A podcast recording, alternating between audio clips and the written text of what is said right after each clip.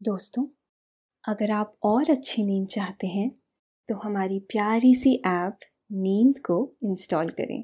इस ऐप पर आपको एक्सक्लूसिव स्लीप स्टोरीज मिलेंगी। इंस्टॉल करने के लिए आप हमारी वेबसाइट नींद डॉट ऐप पर ज़रूर आइए। नमस्कार, मैं हूँ पायल। और आज मैं प्रस्तुत करती हूँ हृदय विहारी द्वारा संकलित और लोक कथाओं से प्रेरित एक कहानी। कहानी उस दौर की जब भारत में शहनशाह अकबर का शासन था।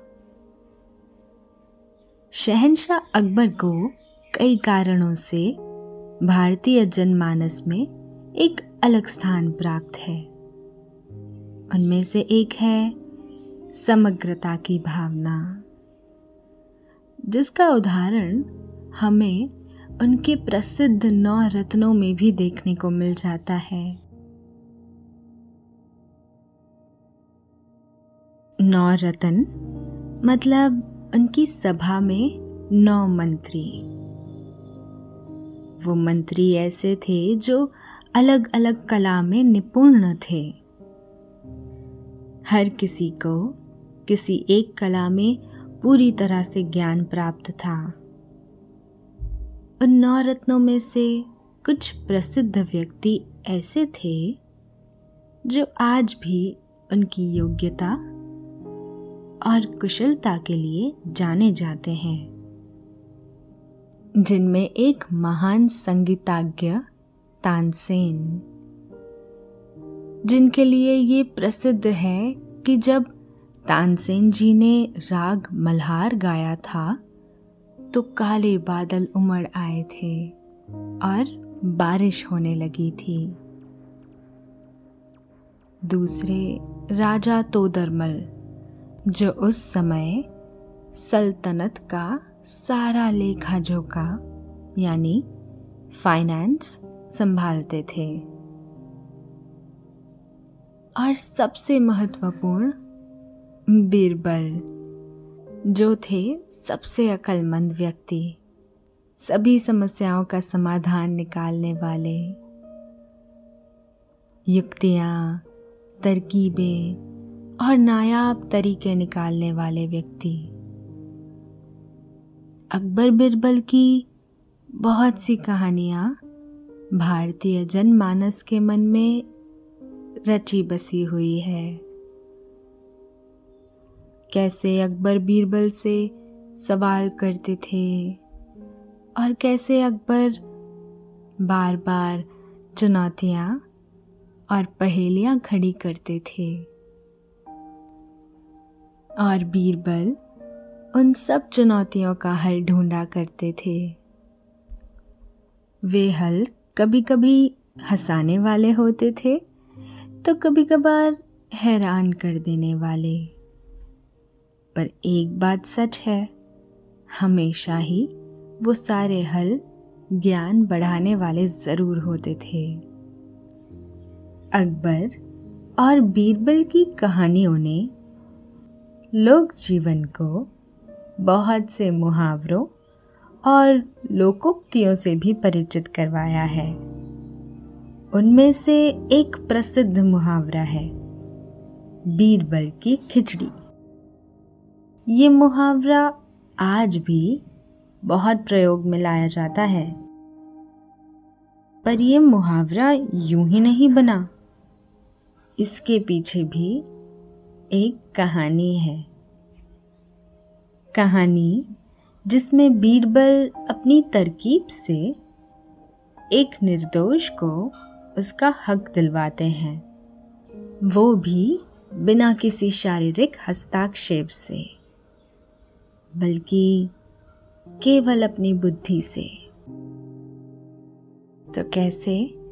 बीरबल ने बिना कुछ कहे ही अकबर को उनकी गलती का एहसास दिला दिया। जानेंगे आज की कहानी में। लेकिन इस कहानी को सुनने से पहले आप अपनी आसपास की सारी लाइट्स बंद कर दीजिए। रख दीजिए अपने सभी कामों को एक साइड। और आराम से लेट जाइए। अपनी आँखें धीरे से बंद कर लीजिए। अब थोड़ा सा अपने शरीर को आराम दीजिए। थोड़ा और आराम अपने शरीर को बिल्कुल ढीला छोड़ दीजिए। हाथों को शरीर से दूर रखते हुए हथेलियाँ, आसमान की ओर। आराम से। कोई टेंशन नहीं। कोई तनाव नहीं। अपने दिमाग में चल रहे सभी विचारों को, चिंताओं को त्याग दें। और एक शांति सी महसूस करें।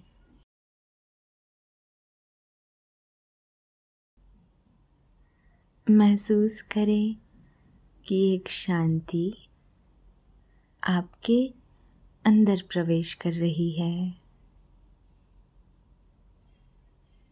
एक गहरी सांस लें।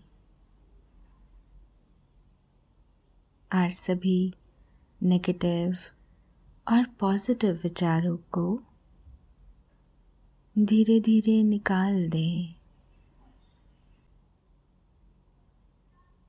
अब अपनी सांसों पर ध्यान लगाएँ। इसको धीमे या तेज नहीं करना है। बस ध्यान देना है कि कैसे वो आपके नाक और गले में होते हुए फेफड़ों में आ रही है। और आपके फेफड़े फूल रहे हैं। और कैसे वो आपके फेफड़ों से वापस गले और नाक के माध्यम से वापस निकल रही है। और आपके फेफड़े थोड़े सिकुड़ रहे हैं। मन शांत, एकदम शांत होता जा रहा है। आप काफ़ी अच्छा महसूस कर रहे हैं। खुद को काफ़ी हल्का फील कर रहे हैं। सब तरफ़ शांति है। सुकून है। खामोशी है। सर्दियों का मौसम था और दिल्ली में बहुत ज़्यादा ठंड पड़ रही थी। सुबह सुबह कुछ अलसाया सा सूरज ही बादलों में से दिख रहा था। अकबर और बीरबल बगीचे में टहल रहे थे। तब शहनशाह ने कहा देख रहे हो बिरबल, कितनी ज़्यादा ठंड है। अगर बिना गर्म कपड़े पहने कोई बाहर निकले तो वो तो ठंड से मर ही जाएगा। जी जहाँ पना आप बिल्कुल सही कह रहे हो। तुम तो फिर भी इस सर्दी में बाहर निकल आए हो काम पर। कई लोग तो इस ठंड में काम पर भी नहीं जाते होंगे। जी जहाँ पना, काफ़ी हद तक आप सही कह रहे हैं। पर कोई कोई मजबूरी में अभी भी काम पर जाते हैं और ऐसे काम करते हैं जो ठंड में करने की कोई सोच भी नहीं सकता। देखो बिरबल, मैं नहीं मान सकता कि कोई इस ठंड में पैसों के लिए काम पर भी जाएगा। जहाँ पना, पेट की आग और मजबूरी बहुत कुछ करवा देती है। बादशाह अकबर की आँख महल में बने एक तालाब पे जा पड़ती है। तो तुम ये कहना चाहते हो बीरबल कि पैसों के लिए कोई व्यक्ति भारी ठंड में भी रात भर के लिए इस ठिठुरते पानी में भी खड़ा हो जाएगा? जी, जहापना, पैसा व्यक्ति से बहुत कुछ करवा सकता है। ये दुष्कर कार्य भी। मैं नहीं मानता। इस मुद्दे पर बात करते करते वे दोनों दरबार में आ जाते हैं। शहनशाह तख्त पर बैठे तो थे, पर उनके मन में बीरबल से की गई बात अभी भी घूम रही थी। भला कौन इतनी ठंड में बर्फ़ जैसे पानी में खड़ा हो पाएगा? ये जिज्ञासा बादशाह को परेशान कर रही थी। उन्होंने थोड़ा सोचा। फिर पूरे नगर में ढिंडोरा पिटवा दिया कि जो भी व्यक्ति पूरी रात यमुना में खड़ा रह पाएगा, उसे इनाम दिया जाएगा। उस व्यक्ति को एक हज़ार स्वर्ण मुद्राएँ इनाम के तौर पर दी जाएगी। ये खबर धीरे धीरे पूरे शहर में आग की तरह फैल गई। पर किसी की इतनी हिम्मत ही नहीं थी कि वो भारी ठंड में केवल एक वस्त्र लपेटे पानी में खड़ा रह सके। पर एक धोबी को धन की बहुत आवश्यकता थी। उसने ये कार्य को करने का निश्चय किया। उसने ये चुनौती अपनाई और कुछ साक्षियों के साथ पूरी रात जल में खड़ा होने का फैसला किया। पूरी रात वो यमुना के जल में खड़ा रहा। ठंड से ठिठुरता रहा, पर फिर भी अड़िग खड़ा रहा। अगले दिन सुबह वो शाही दरबार में पहुँचा। दरबार में पहुंचकर उसने कहा, महाराज, आपकी चुनौती के अनुसार मैं पूरी रात यमुना के ठंडे जल में खड़ा रहा। सो मैं इनाम का हकदार हूँ। शहनशाह अकबर हैरान थे। आज तो उनको सलाह देने वाला बीरबल भी दरबार में नहीं था। उन्होंने धोबी से ही पूछ लिया सच सच बताओ कि तुम इतनी ठंड में पानी में कैसे खड़े रह पाए? जिसने तुम्हें पानी में खड़े रहने का साहस दिया। धोबी बोला, महाराज, जब मैं पानी में खड़ा था, तब मेरा मुख आपके महल की ओर था। मेरी आँखें आपके महल की छत पर थी। आपकी छत पे एक चिराग जल रहा था। जिसको मैं तीन कोस दूर से देख पा रहा था बस उसी चिराग के सहारे मैंने रात काट ली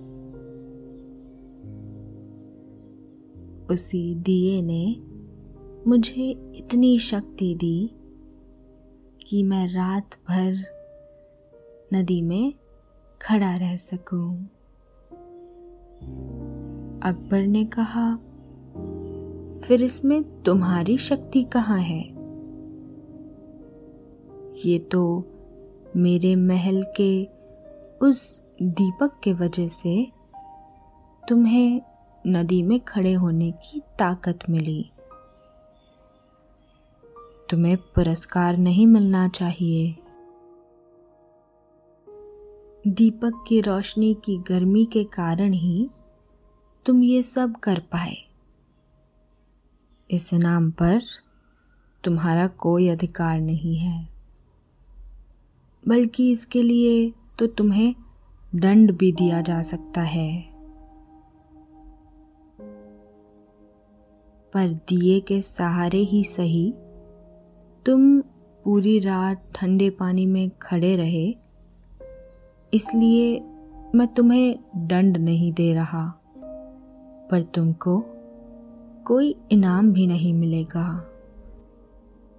ये सब सुनते ही बेचारे धोबी के चेहरे की खुशी छू मंतर हो गई।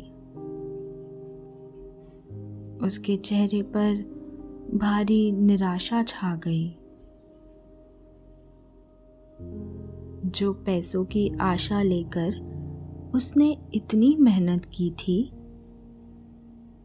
इतनी कड़कड़ाती ठंड में खड़ा हुआ था, वो अब उसे नहीं मिल पाएगा। दुख के साथ वो महल से निकलकर अपने घर गया, जहाँ उसकी पत्नी पुरस्कार का इंतज़ार कर रही थी। वापस आकर जब धोबी ने जो हुआ वो बताया।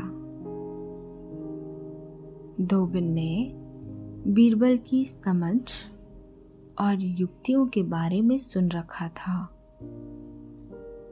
तो धोबिन ने उसे बीरबल के पास जाने की सलाह दी। बीरबल जो अकबर के नौ रत्नों में से एक था। उदास और परेशान धोबी बीरबल के पास आता है और सारा वृत्तांत सुनाता है। बीरबल धोबी को कुछ पैसे देकर वापस भेज देते हैं। और सोचने लगते हैं। एक युक्ति। महाराज को सीख देने के लिए। अरे ये क्या? बीरबल अभी तक नहीं आया? अगले दिन सुबह अकबर ने दरबार में आते ही पूछा। नहीं महाराज अभी तक नहीं आए हैं और ना ही कोई सूचना भिजवाई है। अकबर सोचने लगे कि क्या कारण हो सकता है यूँ बीरबल के ना आने का। अकबर एक खादिम को बुलाते हैं और कहते हैं जाओ, पता करके आओ कि बीरबल आज क्यों नहीं आए हैं। कुछ देर बाद खादिम वापस आता है। महाराज, बीरबल जी कहते हैं, जब तक उनकी खिचड़ी पक नहीं जाती है, वो नहीं आ पाएँगे। अकबर सोचते हैं कि बीरबल ने भोजन नहीं किया होगा। तो भोजन करके आ जाएँगे। वे प्रतीक्षा करने लगते हैं। कुछ घंटे और बीत जाते हैं। अकबर खादिम को फिर भेजते हैं और कहते हैं, जाओ, पता करके आओ कि बीरबल अभी तक क्यों नहीं आए हैं? कुछ देर बाद खादिम वापस लौट कर आता है। डरता हुआ कुछ कुछ कांपता हुआ और बादशाह अकबर के पास जाके कहता है गुस्ताखी माफ़ हो जापना पर बीरबल जी ने कहा है, जब तक उनकी खिचड़ी पक नहीं जाती, फिर राजमहल में आ नहीं पाएँगे। ये सुनते ही अकबर तमतमा उठते हैं। क्रोधित होकर पूछते हैं, कैसी खिचड़ी बना रहा है ऐसी वो बिरबल? आज तक उसने मेरी ऐसी अवज्ञा नहीं की। अकबर सेवादार से कहते हैं पालकी तैयार करवाओ, हम खुद जाकर देखते हैं, ऐसी कौन सी खिचड़ी पका रहा है बीरबल? कुछ सैनिकों के साथ अपने महँगे लबादे और आभूषण पहने। अकबर पालकी में बैठ बीरबल के घर की ओर निकलते हैं। जैसे ही शहनशाह बीरबल के घर के बाहर पहुँचते हैं उन्हें दिखाई देता है एक अजीब सा माहौल। अकबर को बीरबल बाहर आँगन में ही खड़े दिखाई देते हैं। बहुत बड़े और लंबे बाँस के डंडे के सहारे एक मटकी बांधी है। और वहाँ टंगी हुई है। मटकी से कुछ पंद्रह फीट नीचे लकड़ियों से आग जलाई हुई है। बीरबल वहीं खड़ा था और बार बार मटकी को निहारे जा रहे थे। होशियार, खबरदार शहनशाह हिंद जलाउद्दीन अकबर पधार रहे हैं। ऐसी मुनादी पिटवाई गई। और इसे सुनते ही बीरबल अचानक से चौकस हो गया।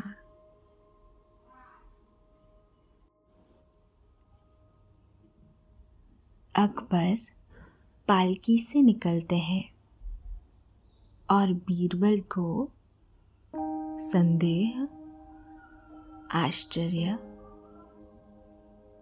और क्रोध से मिश्रित दृष्टि से देखते हैं। बीरबल, ये क्या लगा रखा है? और आज तुम दरबार में क्यों नहीं आए?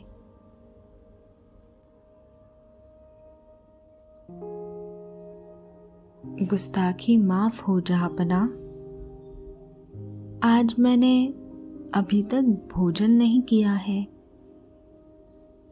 क्योंकि अभी तक मेरी खिचड़ी पक नहीं पाई है। क्या बेतुकी बातें कर रहे हो तुम बीरबल? खिचड़ी पक नहीं पाई है। इसका क्या मतलब होता है? जहापना देखिए ना, मैंने बिल्कुल सही मात्रा में पानी, नमक, हल्दी, चावल और दाल सब डाल के मटकी को आग पे चढ़ा रखा है। मैं बार बार मटकी को उतर के देखता भी हूँ। पर ये खिचड़ी पक ही नहीं रही है। अकबर बीरबल का मुँह देखते हैं। फिर बाँस के डंडे पर टंगी मटकी को देखते हैं और कहते हैं, बीरबल, तुम ठीक तो हो ना? कहीं पागल वागल तो नहीं हो गए हो?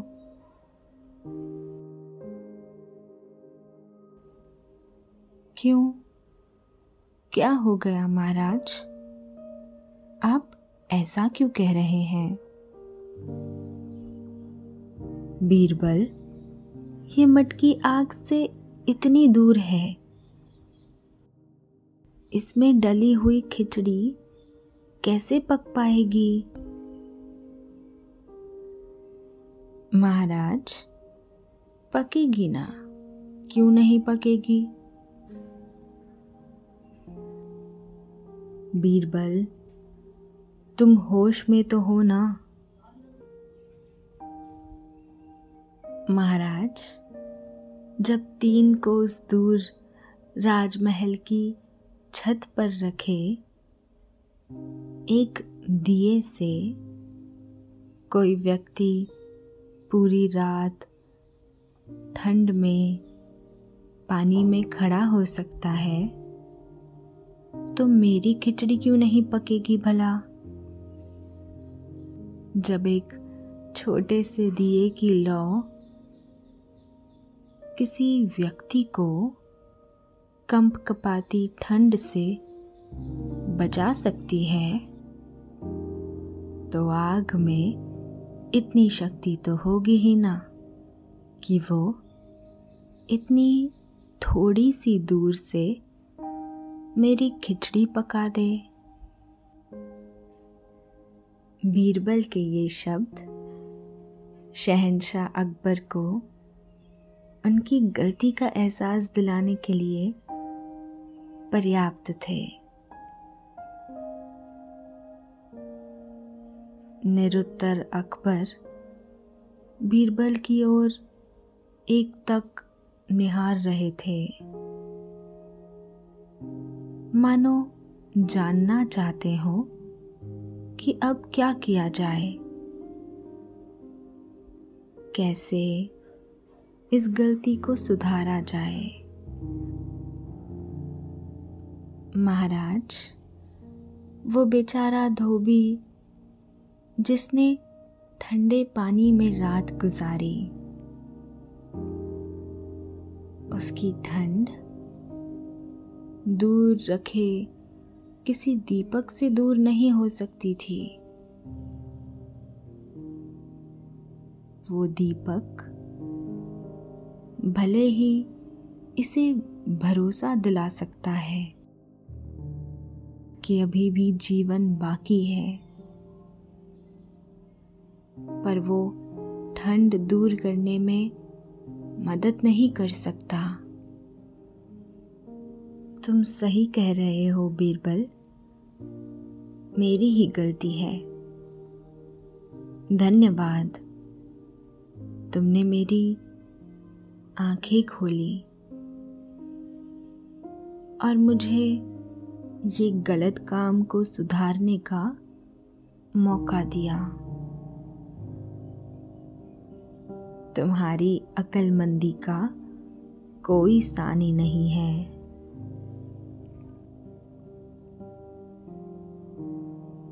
सैनिकों, उस धोबी को ढूंढ के बाइज्जत राजमहल लेकर आओ। महाराज, उसे ढूँढने के लिए किसी को भेजने की कोई ज़रूरत नहीं है। ये सब मेरा ही रचाया खेल है। उस धोबी को उसका हक वापस दिलाने के लिए। वो मेरे घर पे ही है। बीरबल फिर उस गरीब धोबी को बुलाते हैं। और अकबर धोबी को निश्चित इनाम देते हैं।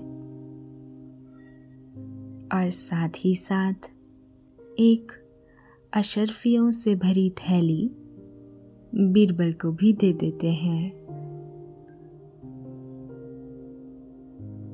धोबी बीरबल का बहुत धन्यवाद करता है और फिर अपने घर लौट जाता है।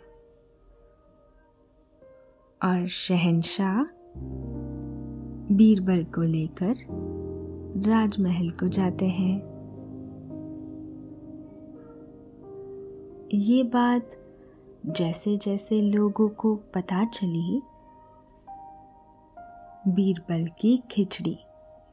ऐसा मुहावरा भारत भर में प्रसिद्ध हो गया। जिसका मतलब है, किसी भी एक काम को ज़रूरत से ज़्यादा समय लगना। ये थी आज की कहानी। कहानी, जिसमें सूझबूझ की मदद से एक राजा भी अपना फैसला बदलने को मजबूर हो जाता है। आपके जीवन में जो भी मुश्किल है, वो हल हो ही जाएगी। क्योंकि आप में बहुत हिम्मत है। बस आप भरोसा रखिए अपने आप पर।